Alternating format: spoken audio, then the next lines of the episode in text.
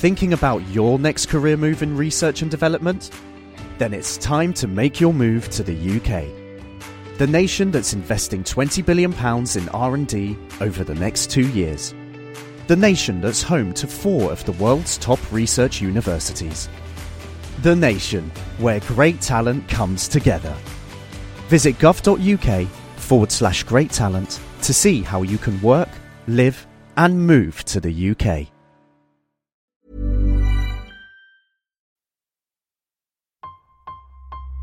All engine running. Absolute genius. Get this. Welcome. Welcome. This is the show where we bring you science. What that essentially means is discovery, advances, questions, research, technology. Unbelievable. Without further ado, this is The Naked Scientists. Hello, welcome to The Naked Scientists. This is the programme that brings you the latest breakthroughs in science, technology and medicine. I'm Chris Smith. This week, let there be light, but not too much of it. We'll be discussing the pollution of the night skies and what we can do about it.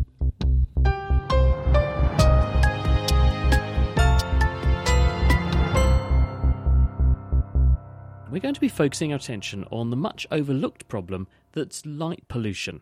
When you see images of some of the world's largest metropolises lit up at night, you'd be forgiven for being struck by the beauty of the illuminations sprawling across the landscape. Most people are. But as one scientist puts it, this is the equivalent of admiring the beauty of the rainbow colours that gasoline produces in water and not recognising it as chemical pollution. So just as we accept that greenhouse gases or construction site noise are harmful effects that we're introducing into the environment, it's time to change our thinking on all that light that's spilling out from our built environments. Our producer James Titko reports.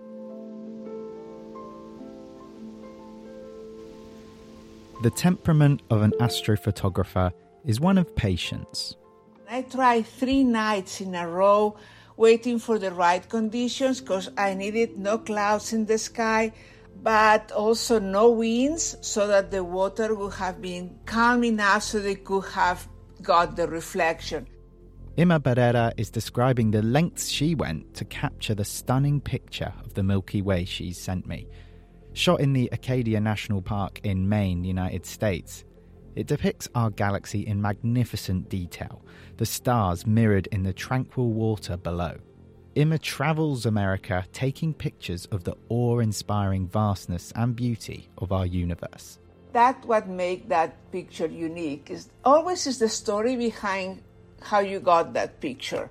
Recently, though, this work, and that of all astrophotographers, has been made even more trying than it already was. Last time I was tracking in New Jersey, I was mostly guessing where the uh, North Star was. Fewer people than ever have the simple pleasure of staring up into the sky at night and witnessing the breathtaking beauty above.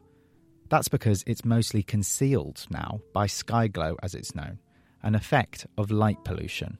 I started in twenty fifteen, and nowadays it's getting harder to photograph the night sky because of the intensity of light pollution. For instance, here in New Jersey, at the Jersey Shore, I can forget going to the shore in the summer because the tourists go to the shore and there is way too much light pollution. The same I can say for some areas like in North Carolina, the Outer Banks. When the tourist season starts, you can't forget it. There's way too much light pollution. Ima's pursuit is artistic, but sky glow is hampering other disciplines as well. To find out how light pollution is impacting the scientific study of the stars, I visited the University of Cambridge's Institute of Astronomy to catch up with Zander Byrne.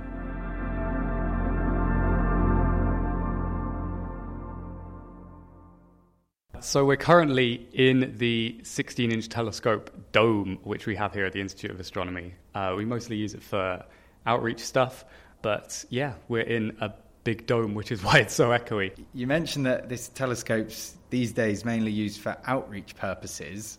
I wonder if you could tell me why that is. So uh, when the Institute was being established, you know, centuries ago, it was right out on the edge of Cambridge, beyond kind of the boundaries. And this is because there was, you know, a little bit of light pollution from the city, you know, mostly like candlelit street lamps, for example. But as, you know, the city has expanded in that time, the Institute is now within Cambridge proper. And obviously there's a lot more in the way of street lighting and domestic lighting in the city. And so there's just too much pollution to do any kind of observational research from right here. That's really interesting. So the Institute was sort of strategically placed outside of the limits of where the light pollution would touch, and the researchers had to stop going on here. So where is most astronomy-based research done these days?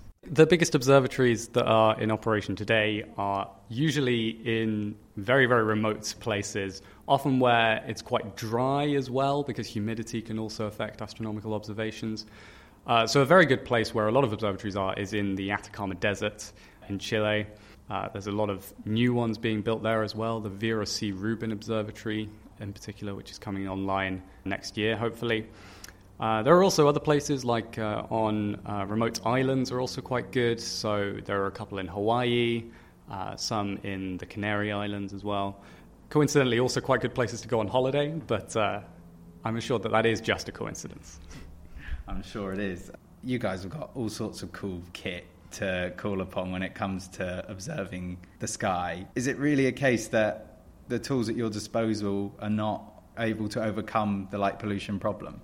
Uh, to some extent, astronomy is always going in a direction of looking for fainter things, because the brightest objects are sort of low-hanging fruit and uh, much easier to do science on. We've kind of we kind of know what they're doing.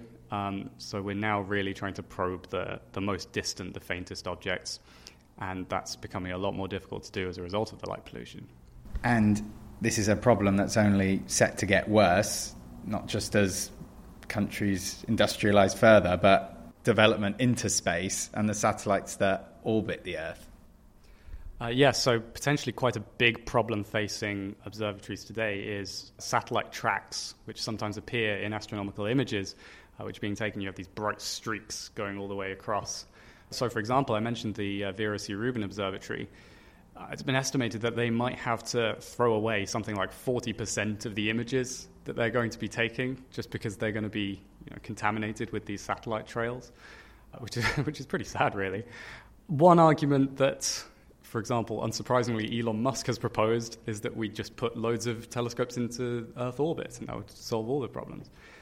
Uh, but even the Hubble Space Telescope, which is obviously in orbit around the Earth, has sometimes seen trails of satellites orbiting at higher altitudes than it, crossing its path. So even putting everything in space wouldn't necessarily solve all of our problems. And presumably makes it all a lot stronger, yeah, more expensive. By like a factor of ten more expensive. So it's really not a solution. And if the negative impacts on our appreciation of the universe aren't enough for you, light pollution has serious implications down here on Earth as well. Migratory birds, for example, rely on visual cues of when day becomes night to trigger certain behaviours, which artificial light at night can disrupt. They will end up confused as to where they think they are and where they should be. And there are other species impacted by our inclination towards twenty-four seven illumination as well. The sea turtles have a very well-developed uh, visual system on which they heavily rely on uh, during their life. Thomas Reichig is a neurobiologist turned full-time sea turtle conservationist. It is the dim lights over the sea, so it is not uh, the point light sources, but dim light over the sea. The light above the sea is a guide for the turtles at two crucial phases in their life. First, when they are nesting, when nesting females approach the beach, lay their nest and return to the sea. And the second life stage is when the sea turtles are hatching from the nests, which were yeah, to be right in the sand. So they come out and now they have to find the way into the sea. Before we populated our coastlines with bright lights, if you were to stand on a beach, you'd be able to recognise that the sky was brighter over the sea than into land. Sea turtles are conditioned to follow the brighter light to know where to go at the two critical stages of life Thomas mentioned earlier. A nesting turtle has to decide for a nesting place. Then if it finished nesting, it wants to go back to the sea as quick as possible. But if it takes the wrong way, it doesn't go to the sea, it just goes in the direction of the land. It will die. It, it will die in the in the sun on the next day They will just be overheated and desiccated and all that. And, and, and then the turtle die, it dies because it does not find that, uh, its way to the sea. And second, also the hatchlings, if they are hatching, want to go to the sea. But because of artificial light, they go in the direction of the land. They, of course, are dying. They're predated. They're dying in the hot sunlight. And many thanks to Zonderburn, and before him, Imma Barrera. They were speaking with our very own James Titko. But wildlife are not the only animals that are impacted by our inclination towards twenty-four seven illumination. We are too. And with me now is Franco Capuccio, who's a cardiovascular physician at the University Hospitals of Coventry and Warwickshire, and looks at this question. How can light pollution affect our health, Franco? Light is the most important environmental cue that we have for synchronizing our circadian rhythm, as well as animals, also human beings have that. So any change that happens in the light-dark cycles will cause changes in the way the biological clocks work, and therefore affecting our sleep patterns in uh, in terms of quantity and quality. And what's the evidence that if you have those sorts of disturbances, the health impacts are negative? The epidemiology of sleep in large populations now have clearly shown that disturbances in terms of quality and quantity, so deprivation and also the fragmentation, are associated with the short-term effects that we may all know and recognize, like reduced alertness, reduced performance, low mood. But also, more worryingly now, we know there are long-term effects, and the long-term effects are quite serious. We go from an increased incidence of obesity, high blood pressure and diabetes, to more significant increase in fatal and non-fatal heart attacks and strokes, and not mentioning mental health, depression, anxiety. And there is some evidence now to link disruption of sleep to some form of cancers like breast cancer and prostate cancer. Can we causally link that? Do we know, for example, that light pollution is causing the dysregulation of our body clocks, and that is causing these diseases? In terms of long-term conditions, can only be taken from experimental studies, can have a shorter duration. But if you manipulate, for instance, a sleep duration, or you disrupt sleep in different ways, you can have reversible cardiometabolic and functional effects on a number of functions which, if sustained, would lead to the serious conditions. So we know that those effects are reversible when we change the disruption of sleep. So there is a very direct link between how much sleep is reduced in terms of quantity or is disrupted and the entity of the cardiometabolic and also mental health issues that you find later on. In these contexts, what do we actually call light pollution then? What do I need to be exposed to to cause these sorts of disruptions and therefore put myself at risk of the sorts of conditions that you've been outlining? Yeah, the importance of light in regulating sleep is quite complex. We have uh, some biological clocks in our brain that kick uh, to give us a day-night cycle, but they're not exactly twenty-four hours. So what we do, we have a system through our eyes that detect day and night in order to tell the body clock to resynchronize every day to the twenty-four hour, which is our conventional day that we have created as human beings to get together. Now, that light eventually comes to the body, will stop one hormone called melatonin, which we call sometimes the sleeping hormone. And when it gets darker, the eye transfers that message, so the melatonin goes up and we tend to fall asleep.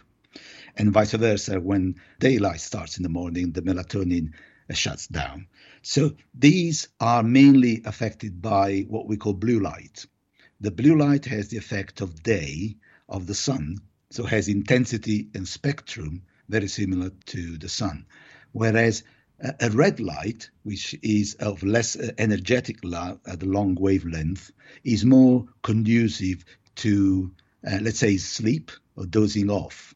So in reality, we need to avoid during the night any light which is bright, so it's blue, has high intensity and spectrum. I'm afraid uh, we have many of the lit environments at night which are uh, very bright blue light, and that would obviously uh, disrupt sleep in the people exposed to it on a regular basis. So is one mitigation then that we either dissuade people from exposing themselves to these blue lights, because television screens these days, laptop screens, mobile phone screens, we're, we're all yeah. on these things all the time, and we're all deluged in this light. We're all disrupting our body clocks then.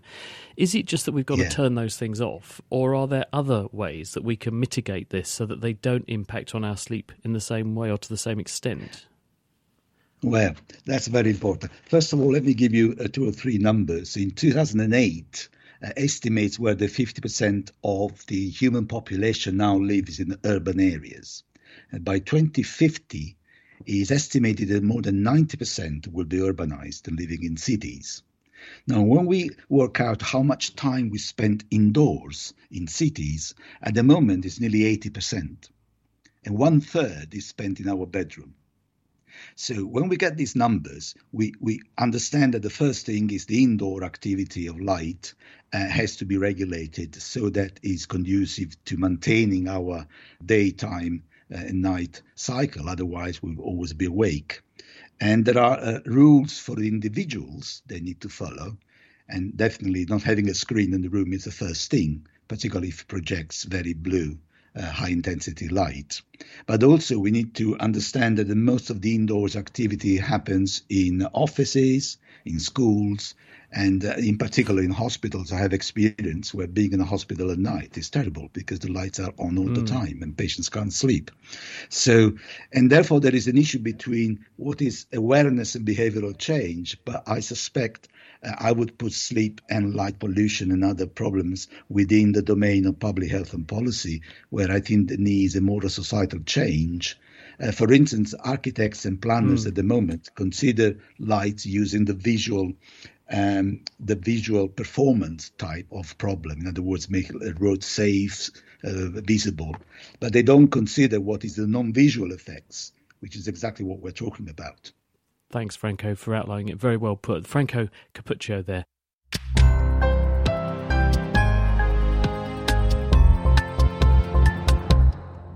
So far on the show, we've been exploring the many implications of man-made illuminations. They disrupt astronomy, they kill our wildlife, and they leave us with an increased risk of all sorts of different diseases. But what can we do about it? Well, Ruskin Hartley is the Executive Director of Dark Sky International, and I began by asking him what inspired him to take up this mantle. I'd worked in conservation for the better part of twenty-five years, working on restoring ancient forests, trying to remove plastics from the ocean. I'll be honest, until five years ago, I hadn't really, really thought about light pollution as an issue. And as, as I came across it, I realized not only did it impact almost everything I cared about from a conservation perspective, but also uh, amongst on one of those other issues I'd been tackling, it was also one of the easiest to be solved. You make it sound like there, there is a solution just waiting to be voiced then. So how do we tackle it? Our organization, Dark Sky International, always believed that the, the solution to light pollution actually comes from better quality lighting. This is not about turning off all the lights and plunging us into medieval darkness, as, as some people like to say, but it is thinking about natural darkness as a precious resource and light as something to be used sparingly and thoughtfully to meet our needs whilst mitigating the impact on wildlife, uh, human health, climate, energy change, you name it, all those things that people care about. I think also it's sort of ingrained into us, isn't it, that light equals good, dark equals bad, light combats crime, dark begets crime. And so almost it's a self-fulfilling prophecy in that respect, that we put new houses up, we build new developments and new facilities, and they all come with a host of lights. Yeah, I mean, I, I, many of the world's religions' great books go back to that dichotomy of light and dark, right? So yes, it it, it is it is there. Now, the reality is, until a little over one hundred years ago, and I think Newcastle was one of the first cities in the world to be lit with public streetlights outside, the world at night essentially was dark, and, and, and people were used to stepping outside at night and seeing the stars overhead, unless it was cloudy like it is in the U K much of the time.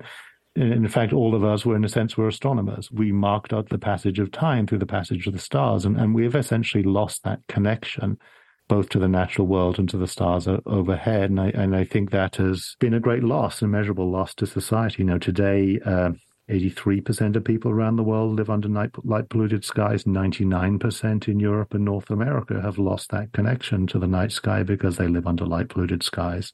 Are you getting traction when you put your arguments to people who are policymakers, decision-makers? Are they receptive? Or do people say, look, you know, this is a first-world problem. We're grateful we've got some lighting.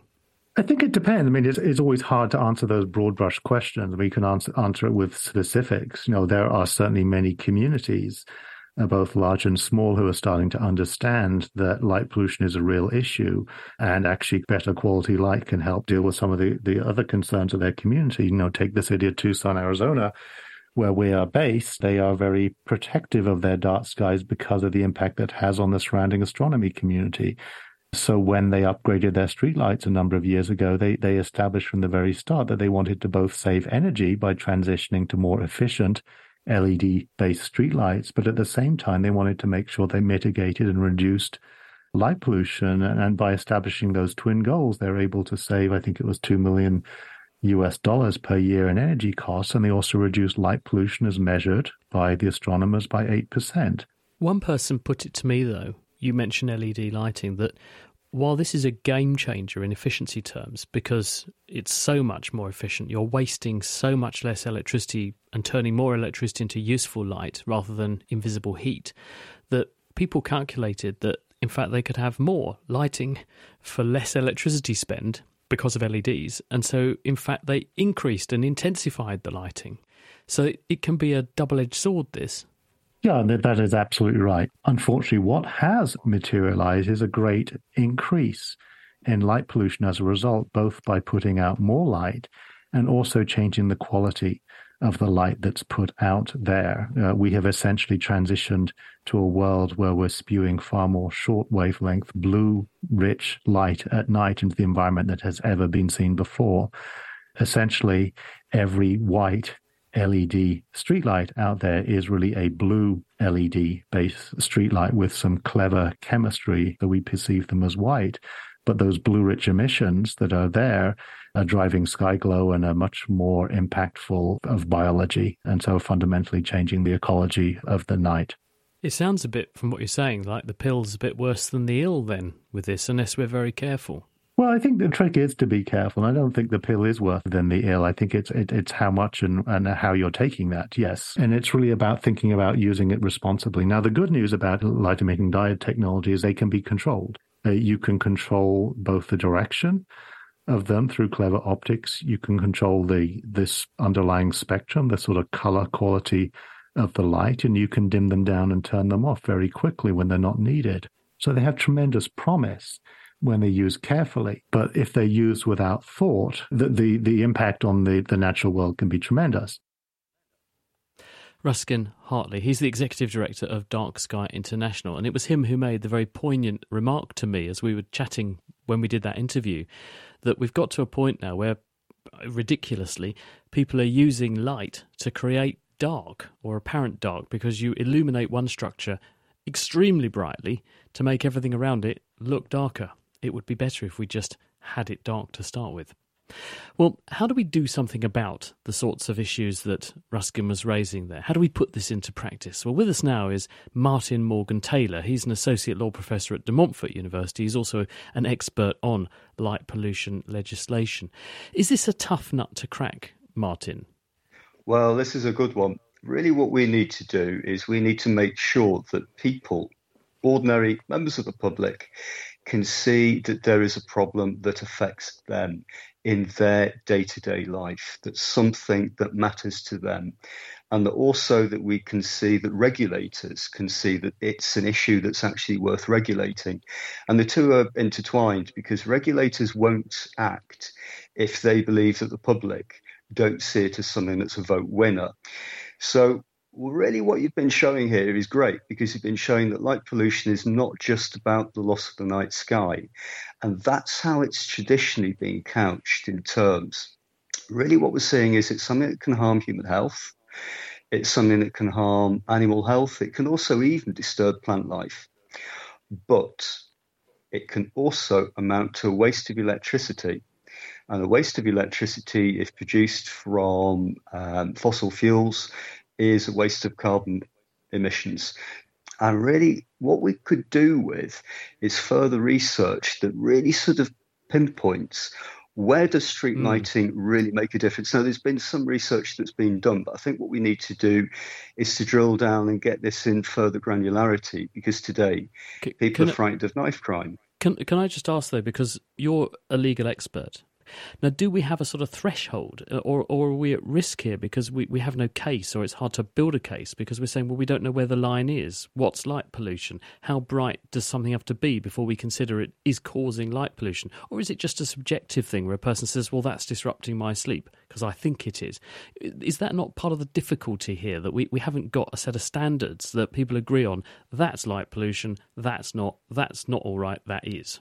Yeah, I'd certainly say that light pollution for me is sort of the sum of all of the negative effects that can be caused by light at night. Now, you're right, because there's several ways that you can go about this. And uh, really, it's sort of a combination of all of what I'm about to say, I think, would actually work quite nicely. We need to sort of be proactive and preventative. We need to try and stop as much of the problem arising in the first place. So in other words, stopping the sales of a great amount of poor lighting, or lighting that's often misused. So very bright consumer domestic flood lighting, so-called security lighting, is a good example, because there's no research study that says that it actually deters criminals. So all people are probably doing is wasting their own electricity bill and potentially disturbing the sleep of neighbours or the ecology or the loss of the night sky. So trying to stop things in the first place is a good place to begin. And then if you're trying to deal with the problem once it's arisen, really you need enforcement bodies to see, yeah, light pollution is something that's genuine. Uh, and if you've got sort of a set of metrics, in other words, a, sort of a table that says this amount of light's okay, but that isn't. Now, there are some guidance documents here that will give tables for lighting. So again, that helps.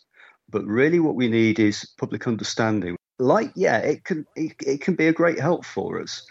But really, the more the light, the better is a bit of a myth, that it's sort of lighting to a level that's helpful rather than lighting over and above that. And it's also making sure that the light goes where it's needed, where it's intended. So if we've got regulation to make sure that light's shielded to stop it from shining into the night sky, it's like, would you have half of your radiators sticking out of your windows when you're trying to keep your house warm in winter? Martin, can I ask you, are there any countries which are doing this particularly well or better than we are, so that we can look to what they're doing and what yes. seems to work? Is it is it just down to public policy and what the public think and making it a health issue to get people interested, or are there other ways to make this happen? Yeah, I mean, France is a really good example. They've uh, had some fresh legislation that just came in a few years ago. And really, it's it's couched in terms of trying to save energy, and also to help the, uh, generally to help the environment, but certainly to actually help people with, uh, with the money in their pockets. So what we have got is curfews. So this is really simple and straightforward to enforce. Lights need to go off after a certain time at night. So this is internal as well as external lights, because so many times we see Uh, skyscrapers, we see office blocks with all of the lights on all night long. And you think, I mean, really, why? So what you've got is a rule that certain lighting, most lights needs to go off after a certain time. And then we've got controls over blue lighting, which is what the uh, the doctor you were talking to earlier on, trying to sort of limit the problem of blue light at night. We've also got controls of sky beams, sort of bright advertising lights and things of this nature. So if you've got uh, basically a, regu- a regulatory system that's trying to sort of stop bad lighting going in in the first place, to have relatively straightforward um principles such as curfews. I mean, the light's on or it's off. It's, it's pretty straightforward. You don't need a light meter to see whether or not it's over and above the level of light that uh, that's permitted. Um, but then there are other countries such as Korea, uh, which have got metrics where you've got a table that really is sort of, well, you're allowed this much light, but you're not allowed more than that. Okay, you do need a light meter, but then that's sort of trying to sort of limit things to particular set standards. Whatever method you use, you're going to need the buy-in of the members of the public and also the enforcement bodies. Will not market forces, to an extent, ride to our rescue on this one? Because I think the cost of living crisis, as well as there's there's a big drive now to endow houses with smart metering, People are very energy conscious about the climate as well at the moment. Will all this perhaps come together and motivate people to think, well, well hang on, that's energy. If I cut those lights down, this will help. Because the thing that I'm in, I'm thought I'm thinking about here is, as you were talking, we've got an enormous housing stock with lots of old-fashioned architecture and old-fashioned specifications, and, and we're in the dark ages with our insulation and so on. It's going to take years for all that to catch up. Are we not at risk if we start saying, well, we'll legislate, but it doesn't apply to older properties? It's going to take one hundred years before we're up to date. Yeah, it's it's a difficult one. Certainly your first point there about market forces. So if you actually get your customers, your public, your business, to recognise that overlighting is just a waste of energy, it's a waste of carbon emissions, it's bad for the environment, it's bad for bad for everything, then you're going to end up with a reduced demand for that particular type of lighting. So that's good, but yeah, you still then will have the existing lighting stock that's in place. But I think it's probably going to be, unfortunately, necessary that people are allowed to sort of phase out old light types. But hopefully what we need are consumers really to realise that um, lighting and energy saving is all part of the same thing, and external lighting is still part of this energy saving. So save your money yes. on a security light and fit a better window lock and a better door lock instead. Thank you very much. The very illuminating Martin Morgan-Taylor there. And that's all we have time for this week. But next time we're going to be diving into the world of marine science. With the Pacific warming at an alarming rate and the North Sea experiencing a heatwave, we're looking at ways of combating anthropogenic effects on the ocean and its inhabitants. The Naked Scientist comes to you from the University of Cambridge's Institute of Continuing Education. It's supported by Rolls-Royce. I'm Chris Smith. Thank you for listening. And until next time, goodbye.